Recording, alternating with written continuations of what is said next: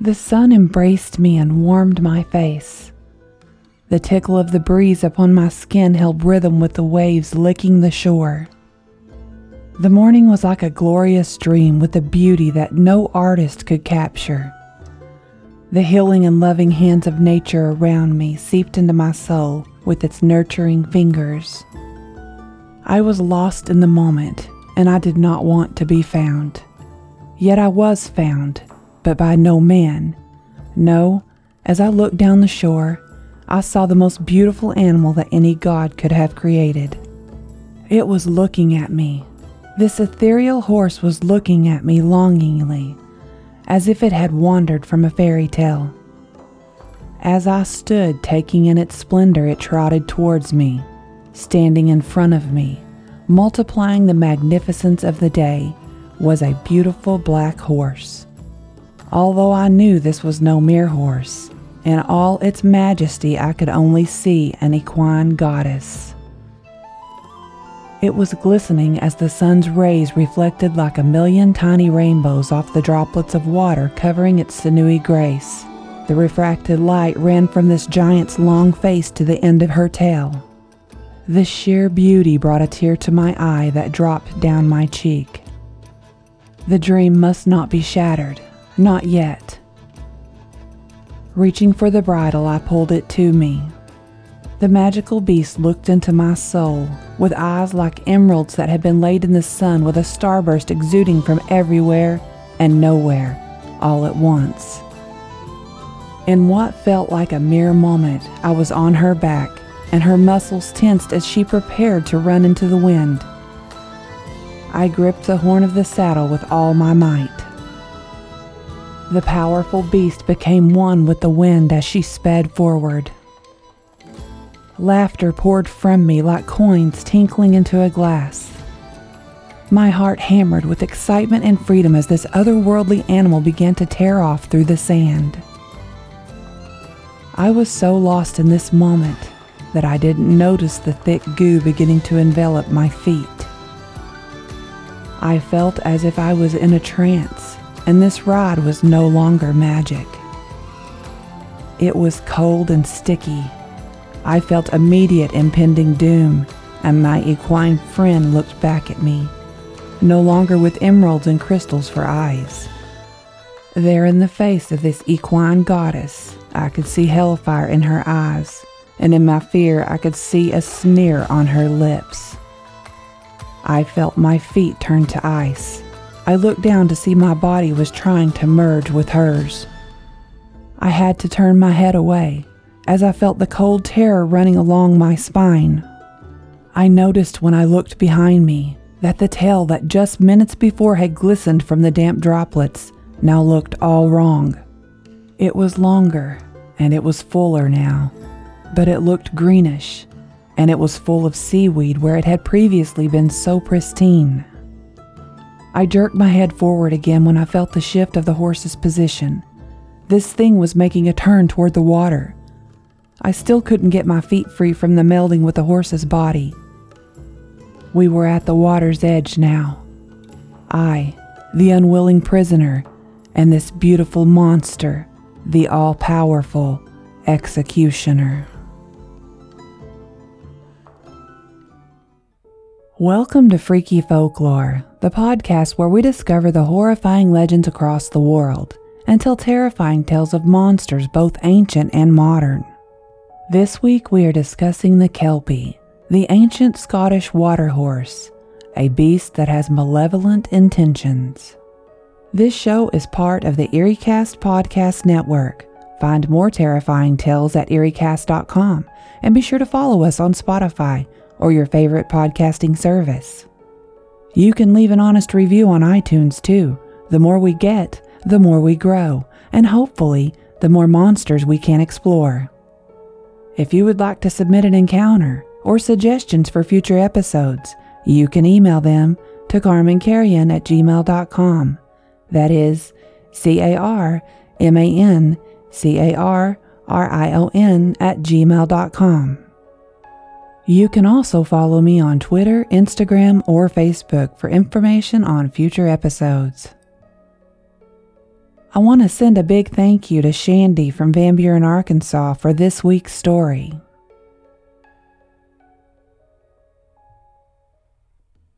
I had never been out of the United States, and it was my dream to travel through Scotland before I started university after high school.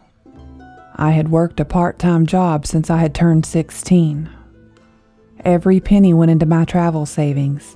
I had saved a total of two years' worth of paychecks, rarely dipping into my savings for anything. I had opted not to own a car like so many of my other classmates. Rather, I used public transportation to get around to and from school. The day I graduated was one of the happiest moments of my life. I was finally free to travel. I had enough with my savings and what I was gifted from my family and friends to turn my long-time dream of exploring Scotland into a reality. I must have beamed as I counted out my money and began the necessities to travel overseas. My parents fretted about my trip, but I would not be hindered. I dreamt of Scottish castles and the villages of old that remained. I wouldn't let this chance slip through my hands. I had studied much of the Scottish lore because I was enamored with the thoughts of fairies and selkies and, of course, old Nessie. I knew none of it was real, but the thought of these mythical creatures still captured my imagination and made my trip feel that much more enchanting. Oh, how naive I was. By the time I landed, I was completely feeling the effects of jet lag. I looked at my itinerary and found the hotel I was going to stay in for the first couple of days there. I found my room, and there I slept for several hours. I woke up feeling very refreshed and ready to explore. My first stop was the Eilean Donan Castle. Yes, it is well known for the castle buffs such as myself, and I can tell you why. It is on its own island, the castle taking up much of the landmass. It is surrounded by where the three sea lochs meet. In all the Scottish Highlands, that is one of the most coveted of castles. It is steeped in rich lore and history, both things that were a must have before I started this grand adventure. I could not believe my eyes. It towered so high, covered in so much luscious greenery.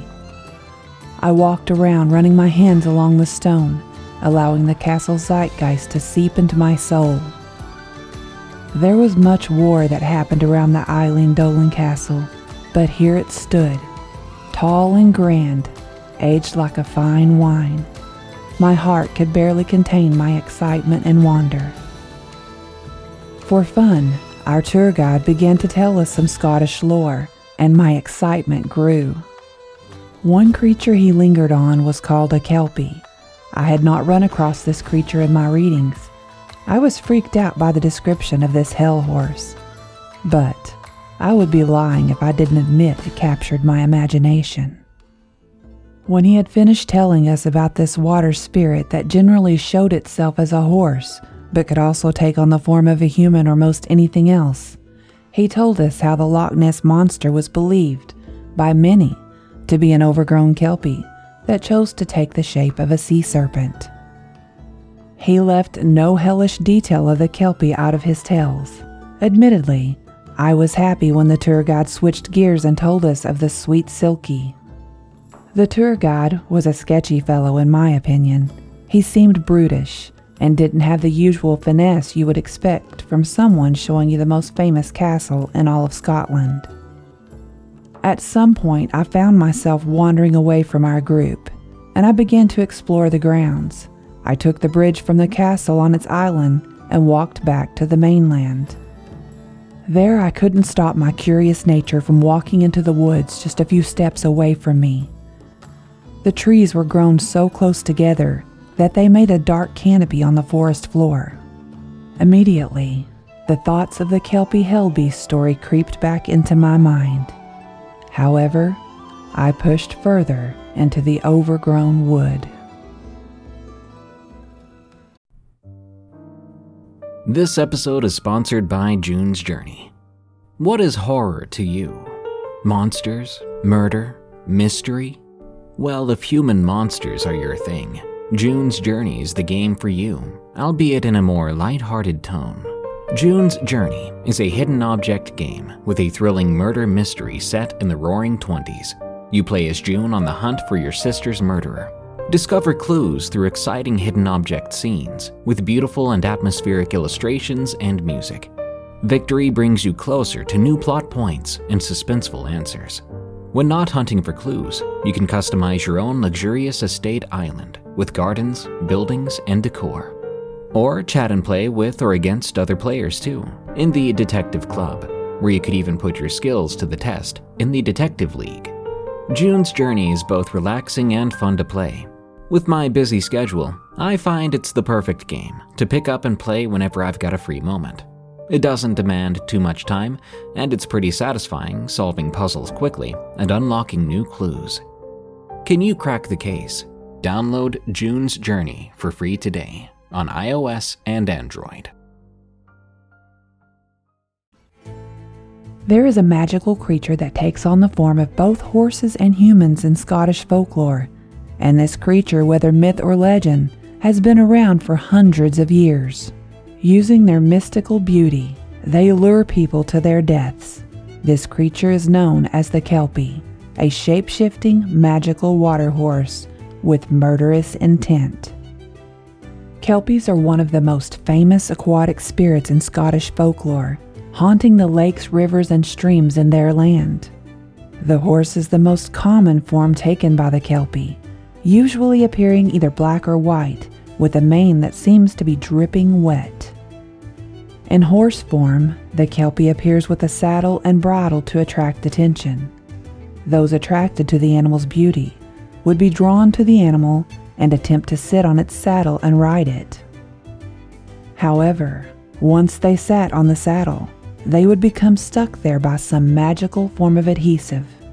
Once the rider was unable to dismount, the Kelpie would then gallop straight into the water, taking their victim to its depths, where they would drown and finally devour them. It is believed that once they devour a human, they will throw the entrails onto land for everyone to find. In human form, the water horse may appear as a beautiful young woman, hoping to lure men to their watery death. They may also take the form of a hairy human, lurking by the river, ready to jump out at unsuspecting travelers and crush them to death in a vice like grip.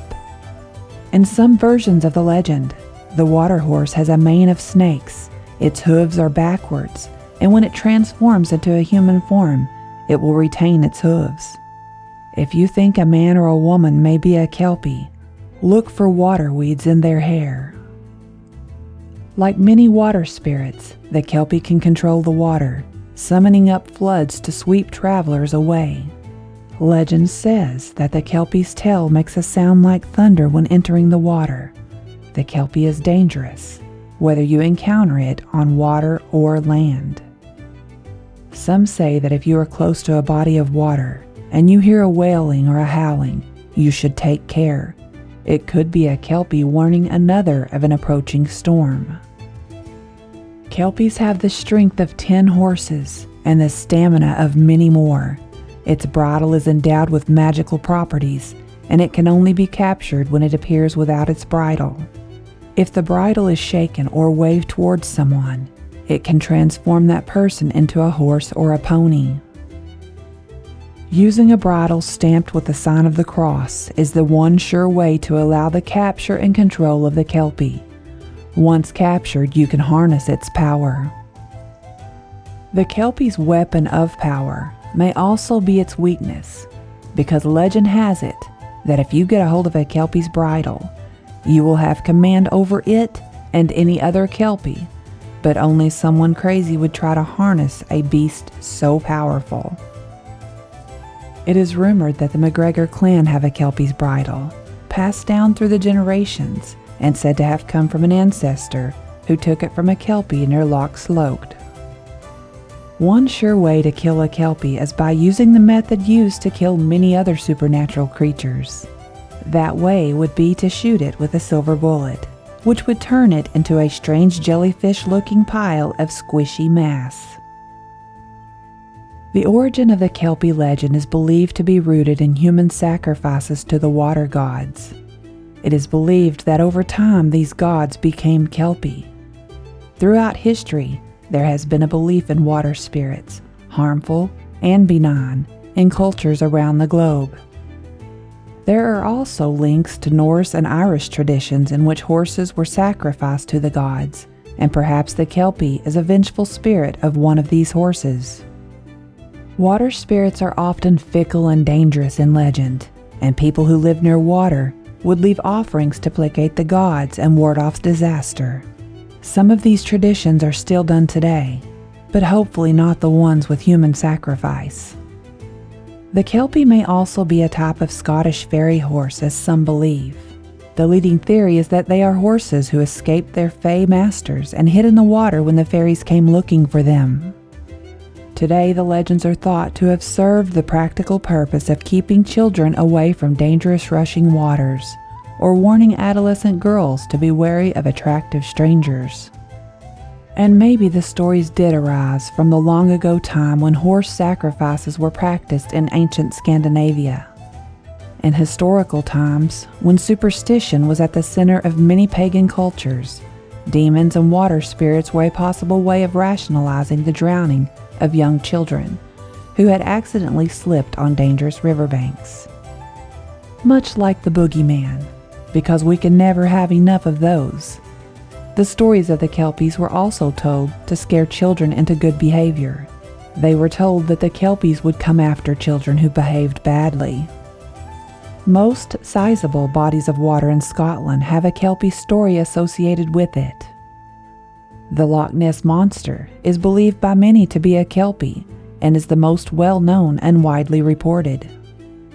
Kelpies have been the subject of artwork dating back to the Pictish stones from the 6th and 9th centuries. The stones feature what has been dubbed the Pictish Beast and may have been the earliest representation of a Kelpie or Kelpie like creature. Victorian artist Thomas Millie Dow sketched the Kelpie in 1895 as a melancholy, dark haired maiden balanced on a rock. Herbert James Draper, an English painter, portrayed Kelpies as poolside maidens with an oil on canvas painting in 1913. Two still sculptures, almost 100 feet each in height, named the Kelpies, form an imposing site near Falkirk, Scotland. The sculptures, which appear to rise out of the ground, were designed by sculptor Andy Scott and were completed in October 2013. The Kelpies are a monument to horse powered heritage across Scotland and were inspired by the Kelpie legend. It was built to bring people together, not only from Scotland and the rest of Europe, but from all corners of the world. There are numerous stories about the Kelpie, which vary depending on which region they are from. One of the most common and well known of these stories is Ten Children and the Kelpie. As the story goes, there were ten children who one day came across a beautiful horse by the river. The children were fascinated by the beauty of the creature and wanted to ride it. However, only nine of them climbed onto the horse's back, while the tenth kept a distance. As soon as the children were on the Kelpie's back, they got stuck to it and couldn't get off. The Kelpie chased the tenth child, trying its hardest to eat him, but the child was quick and escaped. In an alternate version of the story, the tenth child stroked the creature's nose with his finger, which got stuck to it. Realizing the danger he was in, the child cut off his finger and cauterized it with a piece of burning wood from a fire he found burning nearby. In a more gruesome version of the tale, the child's entire hand was stuck to the Kelpie, so he took out his pocket knife and cut it off at the wrist. By doing this, he managed to save himself, but his nine friends were dragged underwater by the Kelpie, never to be seen again. Most of the stories tell of Kelpies in the form of beautiful horses, but there are a few about the creature in human form. One such story is the tale of the Kelpie and the fairy bull, which was told to keep children away from the lakeside. Here's how the story goes. Many years ago, a family were farming the land to the north of a long, thin loch. They knew about the beasts of the loch side and were not surprised when one of their cattle gave birth to a huge black calf with red rimmed nostrils and a fiery temper. Because sometimes the fairy bulls would get in amongst the crofters' cows, and their fairy blood was welcome in the herds. But this fairy bull calf was wilder than most, bigger, faster growing, and with a rare bad temper. So the crofter locked him in a pen to try to tame him, but all he did was eat and grow and bellow. One day, the crofter's daughter was walking along the loch. She was, as always, wary of saddled horses, but she wasn't concerned when a young man stepped out in front of her. He was dressed in fine blue clothes, had long wild hair, and a very charming smile. Would you do me a favor, young lady? Of course. Would you lend me a comb? She had a comb in her apron pocket, so she handed it to him, and he began to get the tangles out of his hair. But he was struggling with the hair at the back of his head, and as he raised his eyebrows at her and grinned, Would you mind? So she sat on the ground, and he lay his head in her lap, and she began to tease and tug at the knots in his hair. His hair was a little damp, which was odd, as there had been no rain since yesterday. But even odder, there was waterweed, stringy lumps of green stems and leaves wound into his hair. That's why it was so hard to comb out. Waterweed and damp hair. The girl's combing fingers slowed. This wasn't a handsome young man. This must be the beast from the loch, changed not into a horse, but into a man, to try to trick unwary locals under the waves.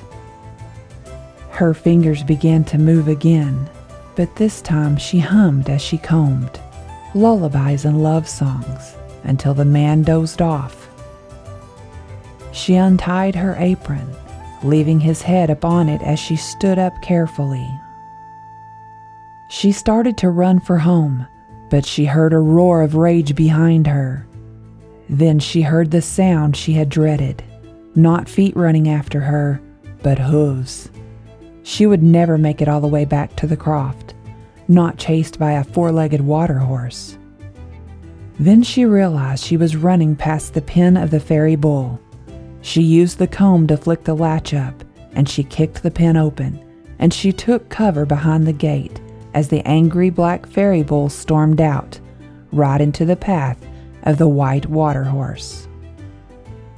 The bull bellowed, and the horse screamed, and they bit and they kicked and they reared, and the Kelpie forgot all about the girl, who ran home as fast as she could, the noise of the fight fading behind her. As she reached the door of the croft, she looked around. The bull and the horse, a whirling battle of white mane and black horns, had forced each other all the way to the loch side. Suddenly the hooves slipped and slid, and the beasts vanished beneath the waves, and neither of them has ever been seen since. But it's probably still wise, even all these years later, not to let the kids play outside on the loch side. References to the legendary creature have surfaced in pop culture. The movie Water Horse, Legend of the Deep, directed by Jay Russell and written by Robert Nelson Jacobs, was released in 2007. The production was based on a children's novel written by Dick King Smith. The story set in 1942 on the shore of Loch Ness, Scotland. A young boy named Angus finds an unusual egg. When it hatches, it releases a surprise a water horse, the legendary creature from Scottish mythology. While the boy tries to keep its existence hidden from his mother, he and his new pet, Crusoe, quickly become inseparable. But as the water horse grows larger, Eventually becoming the fabled Loch Ness Monster, Angus must protect his friend from those who would want to do it harm. The infamous Kelpie was included by J.K. Rowling in her book, Fantastic Beasts and Where to Find Them, where it is argued that the Loch Ness Monster is little more than an oversized Kelpie who prefers to appear as a sea serpent rather than a horse. The creature was also mentioned many times in the Harry Potter series, finally making an appearance in the Harry Potter trading card game. Classic rock group Jethro Tull also recorded a song titled Kelpie, which describes a young woman being pursued by a Kelpie in the form of a young man who wishes to steal her soul to the deep. Towering statues, poetry, music, stories, and movies, the Kelpie legend has left a lasting impression in history. When walking along the water's edge alone, especially at night, heed the legends and remember the stories. The Kelpie, though magical and beautiful, may seduce you into the ride of your life, but most likely it will be your last one. As I was walking deeper into the unknown forest, I finally noticed the sun was setting, and it was growing even darker in the woods that held who knows how many ancient secrets. I had allowed my imagination and curious nature to carry me much deeper into the dense hollow than I intended. I turned back and to my horror, I was immersed in green foliage as far as I could see. My heart began to beat faster and faster, and I felt sweat pricking at my forehead. I was so mad at myself. I began to yell for help, hoping the group was still around. However, no one called back. It was growing darker, and my panic was growing too. I started to run to find myself blocked by gnarled trees. I turned and ran another direction, only to be met by the same fate. I felt I was seeing the same trees over and over again. I walked over to a creek that I had stumbled onto while I was exploring and daydreaming about Scottish princesses of old. How would I ever find my way out? I began to sob as the predicament sunk into reality even further. I was sitting on the damp earth, and my sobs had slowed to tears just falling from my eyes. Suddenly, I felt a hand on my shoulder, and I jumped out of my skin. I turned to see a woman standing behind me with a serene look on her face. She smiled at me wanly, and I felt my fears begin to deteriorate. She had long black hair down past her waist. It hung like silk. Her eyes were the greenest I had ever seen in my life. Her beauty took me aback. I was so relieved I didn't notice she was barefoot, and the bottom of her dress was mud riddled. She didn't speak. She put her hand out to me, and I took it as she helped me off the forest floor. I followed her without question, because I was beyond elated to be with another person. This strange ethereal beauty took me to a camp. It was dimly lit with a small fire. I couldn't see much around me except there were two tents. She led me into one, still holding my hand. There was a pot of soup simmering. It looked odd. There were chunks of meat that looked like pork chunks, but not really. However, I was starving and didn't question it when she pushed a bowl of the strangely fragrant stew into my hands. I ate the food hungrily and greedily. As I tried to sleep that night, I couldn't stop waking up from the dreams of monsters. The Kelpie story from the tour group leader kept invading my sleep. I realized his stories had gotten to me on a deeper level than I had first thought.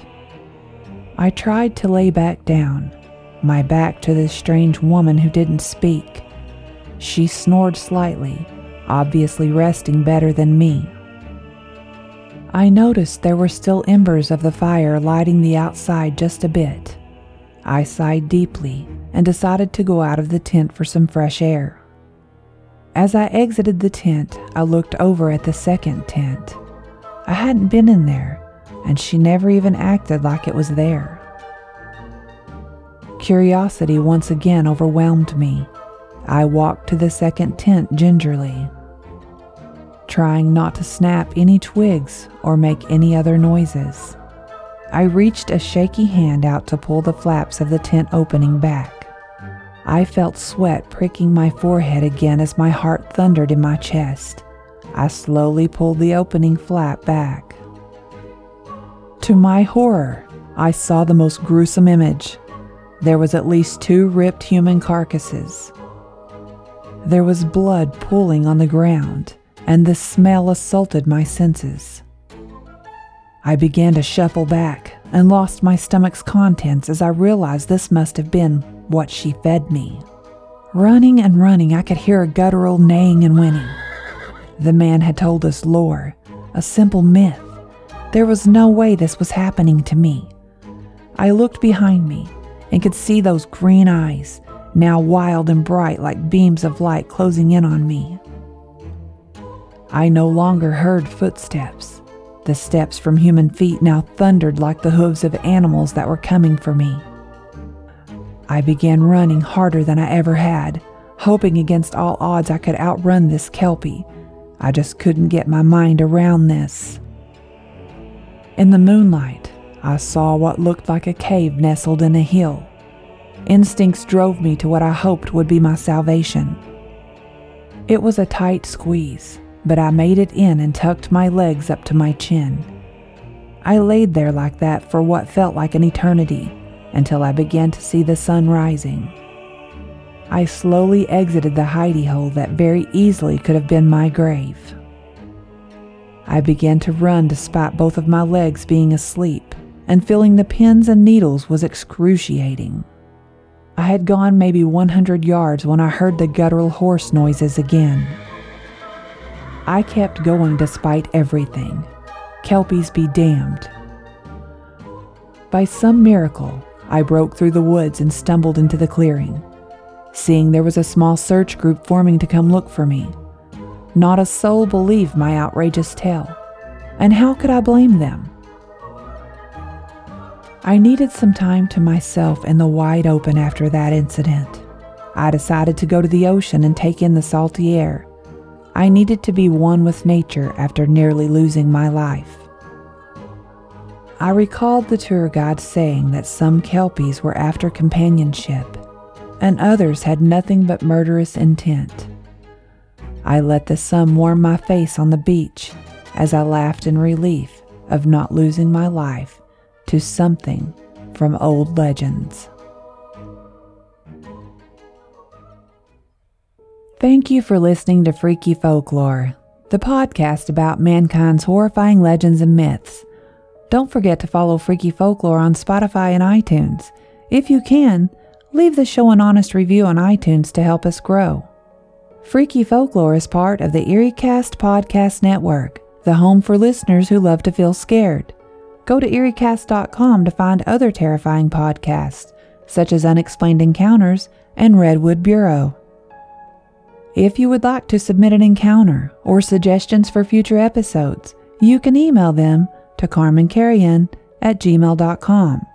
That is C A R M A N C A R R I O N at gmail.com.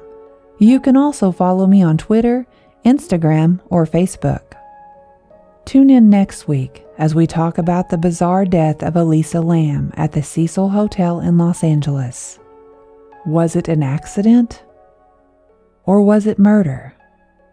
Or was it something even more terrifying? Until next time, stay safe out there because this world is a strange one.